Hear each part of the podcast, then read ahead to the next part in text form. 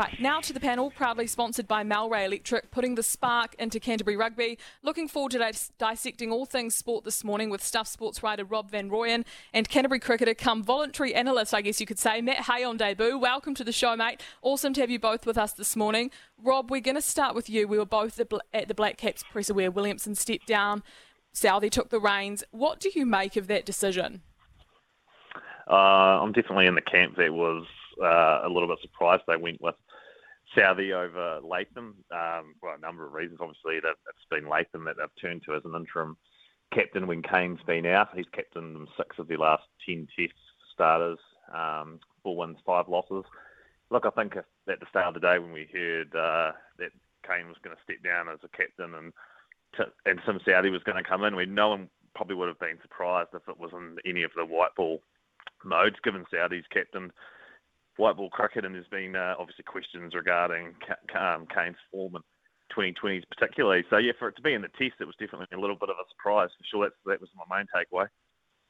And the other thing as well, how do you feel? Uh, you've obviously said you're in the Latham camp, but Tom, uh, Tim rather, like there's a lot of pressure on him now, especially with Trent Boult gone. Um, what do you kind of think he's going to bring to the Test arena in terms of his captaincy? He was a bit shy on it, I must say, earlier in the week about what, what he would do.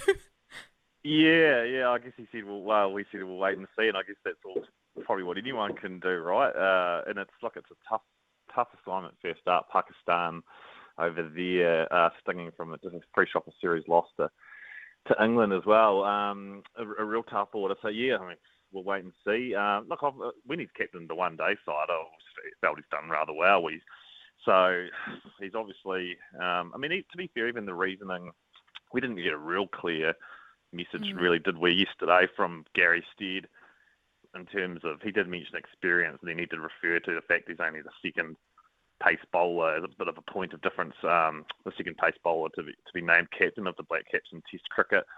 Um, there was no real clear, strong reasoning why they went with him over Tom Latham, uh, other than an experience. And look, he's clearly, you know, hugely respected in the camp. Um, and look, he said he, he, he did say he will lean on um, Kane a fair bit, and, and even Tom.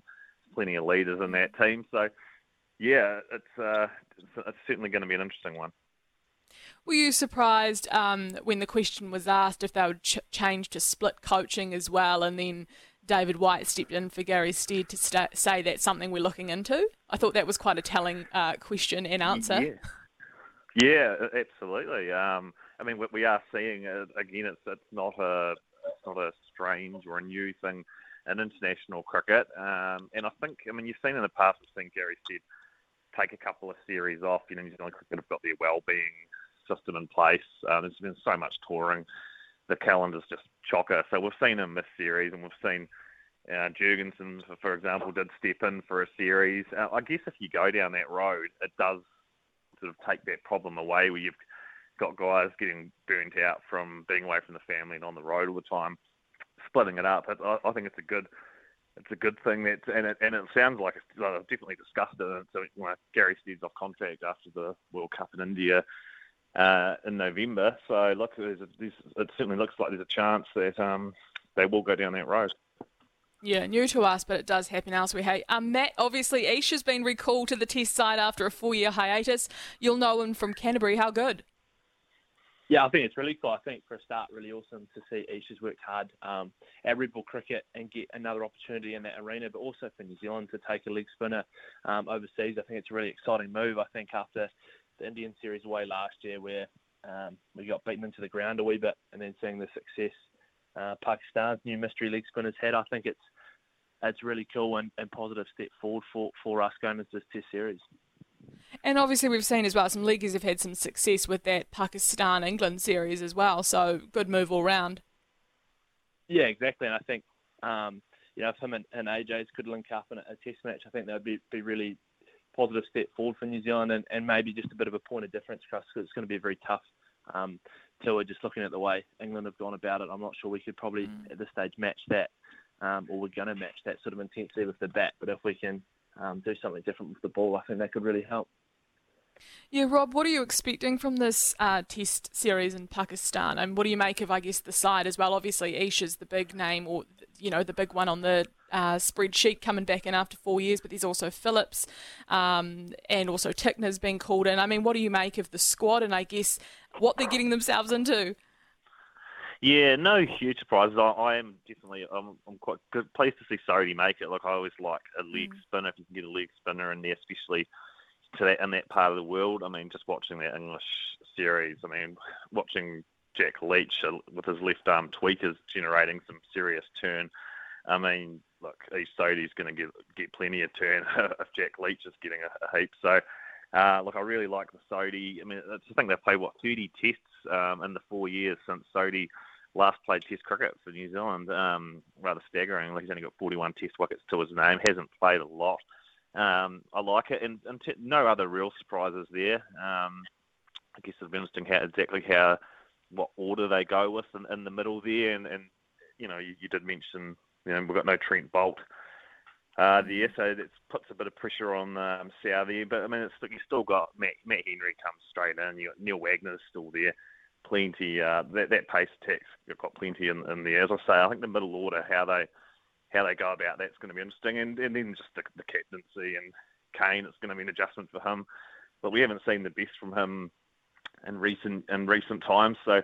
It will, we were, as he was asked yesterday, could this be liberating, dropping the captaincy? Could it be liberating for his for his batting? It'll be interesting to see if, if, if it is. I mean, it's worked quite well for Steve Smith. Mm, that was a good question from you, Rob. I'll give you that. Bloody good question. Everyone turned around like, nice, Rob. um, Matt, the other big thing we're talking about this morning is rugby league and the Warriors back in Christchurch next year, albeit for pre-season. Your thoughts on this, please, because I know you're a big fan of the Warriors. Well, firstly, I think it's going to be great for the Warriors club to get around New Zealand, um, not only in the pre-season, but they're taking games to Wellington Napier as well. And I think probably for the players that haven't spent a lot of time in New Zealand, just seeing how um, how well loved, how well supported, how far-reaching the Warriors club is, and I think that can only be good for the players and, and all the staff to just see what it actually means to, to be part of this club and how much support, um, loyal support is there through the thick and. So I think that's for a start going to be really, really good. And then secondly, I just think that for the sport in Christchurch, it's just a massive positive move, especially bringing the Storm here. Um, I'm not sure, you know, all the big big names will be playing for the Storm, but it'll be a quality side, and just seeing if you're a young um, rugby league player or not sure about if you wanted to play union or league, and you can actually have a look at something to aspire to in your city. I think that's only only going to be positive for Canterbury Rugby League, and I'm sure it's going to be a good crowd um, for that one. Like when pre-COVID times, when when teams would bring games here, they were sold out pretty quickly. You mentioned that word loyalty, but I tell you, she's a tough old job sometimes being a loyal fan of the Warriors. What do you think is going to be the key to getting some consistency, I guess, moving forward? Um, that's a really tough question. Um, I think the main thing for the Warriors is that we can just have consistency um, and staff coaching, all of that sort of thing. I think only mm. being back in New Zealand is going to help that. I've um, listened to a few um, interviews with Andrew uh, with the new coach, and he's been really positive about his vision, and you can tell there's um, a long-term view there, which is good. And I don't think he's trying to necessarily turn the Warriors into a, a title contender in 2023, but I think there's a plan there for five, six, seven years time that we can get a squad um, together, or he can get a squad together, and junior pathways all leading to the same thing. And obviously, just being at Penrith, he's sort of seen how it can all come into fruition pretty quickly if you get um, juniors coming through. But I think next year for the Warriors is I had a bit of a play around just trying to name what, what I thought the 17 would be and there's not a whole lot of depth there um, mm. if there are injuries. So I think in terms of consistency, that's going to be hard again with um, sort of we've seen in the previous years, you lose a couple of key players, especially up front, um, and I think it could be quite tough if, if, if we don't um, spend the rest of the money in our cap over the next sort of six or eight weeks. Mm. Um, Rob, Matt sort of touched on it then, but I guess after two years of being stuck basically overseas, no fans around them, etc., etc., how important is it that they are back out in the regions, even if it is just for preseason, if it, even if it is just for a training bout? Like, how important is that for the game and for the Warriors, I guess? Yeah, oh, it definitely is. And I mean, I think just in terms of being back in New Zealand and, and home, not based in Australia, I mean, just, if you just referenced the Breakers. I mean, you can see the turnaround they've had, and it's not. I mean, sure they've made some changes to the squad, and um, but you know, it's no coincidence that they're back home now and things are, are on the up. They're playing a lot better, and look, I think that'll you know, it's going to rub off a little bit on the Warriors. I, I mean, I'm not saying that Steph, I'm not going to say it's their year or anything like that, but um, the fact that they're going to be back, yeah, the, the, fact that they're back in New Zealand, they're going to and look take a few games away. It's the Knights and they play the Knights in Wellington and, and Brisbane and, and Napier, don't they? And then there's the pre-season game here. So taking some games to the region, I think it's quite a good gesture to precious home games, take them away from uh, their fortress there in Auckland, the HQ. So, um, oh no, a very good gesture and to mark the return after a few years in, in Australia. Uh, speaking of rugby league too, I thought I'd quickly ask you this, Rob. Uh, Matatu have announced that they will have their home games at Ngā Puna Wai rather than Orange Theory, citing atmosphere, being able to sell it out. It's drastically limited numbers. Do you think that's the right move? Um, given we've just had a Women's Rugby World Cup where interest is peaking and now they've been put into this tiny wee venue? Good question. Uh, I, I, to be fair, like when they first um, when uh, Super Rugby or Aupiki was first announced uh, ahead of last season, uh, the talk was that all the home games were actually going to be played in smaller venues, like uh, and even like regional. Initially, the talk was these games were going to be played in places like Timaru and Oamaru. So, um, and then it became all of a sudden, even before the Women's um, World Cup and the success there, they started talking about actually Orange Theory Stadium. Um, the fact is, Orange Theory Stadium, it's, it's really even for Canterbury and the NPC, it's it's, it's a really expensive venue to to, to play in. Um, so I suspect money is a, is a big part of it. I was a little bit surprised within the Puna I think, because there was talk, you know double headers with Super Rugby to um, with men's Super Rugby to sort of um, share those mm. costs. But um, in terms of you, you mentioned the crowds, it's that, that's a real big one. I'm fascinated to see what kind of crowds turn up to these games on the back of the World Cup. Uh, I mean, I look ahead, and that's including when the Black Ferns play in New Zealand. It's going to be really interesting. I mean, ahead of that World Cup, the, the Black Ferns played Australia in Christchurch, and I think 3,800 turned up. Um, look, I'm sure there'd be a lot more than that if the Black Ferns played Australia in Christchurch in winter. But yeah, yeah, I'm really, as I say, it's, it's one I'll be keeping a close eye on. I'm sure a lot of people will in terms of crowds. Mm. Uh, now, Matt, what have you made of the FIFA World Cup so far, and who's your money on come Monday morning? Well, I think once the first ball was kicked, I think the World Cup changed drastically. It sort of went from the off-field shambles, which it which it is, to um, some really quality football. Um, it's been really good to watch. It's been some early mornings, but there's been some fantastic football played, and I think just the globalness of it, the amount of contenders there are, has made it compelling viewing with Belgium and Germany not making out of their pools, that sort of thing. So I've really, really enjoyed it. Um, I think you sort of have to look past a wee bit um, from a fan perspective. You have to look a wee bit past the, the Qatar mess and, and just mm. purely about the football, and it's been really, really good. Probably, I think Messi's going to be hard to stop on on Monday morning. I just I can see the fairy tale um, unraveling. I thought Morocco really probably pushed France more than the score suggested yesterday, and I think um, Argentina will take something from that, and yeah, I think they'll do it. What about you, Robbo? Uh, I'm leaning on France uh, to take it out, and that's not because, like as I said to you the other week, I'm, I'm Dutch, clearly a Dutch Grinch. fan, and I'm, I'm, I'm a bit, but uh, I'm, not, I'm not bitter, am I? After that that quarterfinal loss on shoot in the, penalty shootout. Um, look, I mean, to the fact that look, I think if France had um, Pogba, Benzema, and, and Kante, I mean, three players don't even have it um, in Qatar.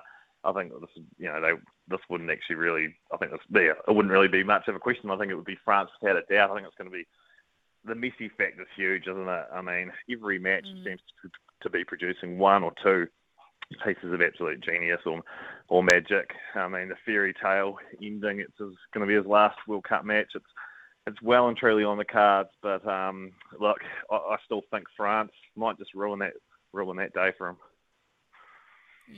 You're such a Grinch. Um, right, just lastly, because it's Christmas, Rob, what's your wish for 2023? Sporting wish, or it can be any kind of wish. Any wish. yeah. Jeez, that's, that's, talk about putting me on, on the spot. I don't really. Think about Look, like what would you to- what would you like in 2023? Make it sporting then. if I'm going to make it sporting, I'm going to say it's to look because I just don't really get carried away with any New Zealand sporting teams. or anything. I just I just like to see that the All Blacks just uh, New Zealand rugby just go early, early on the coaching. Just make just just make, go early on the coaching decision. Don't drag it out. And also the other wish would be related to our job for all teams just to ease, give us better access to players, more one-on-one interviews. That's what I'm going to go with. Very simple. Amen. Amen. And what about you, Matt? What's your wish for 2023? Oh, my first wish would be the Warriors make the top eight. I think that would be. You look at what the Breakers have done, and I think that would be such an exciting ride if the Warriors can get something together and really gel us.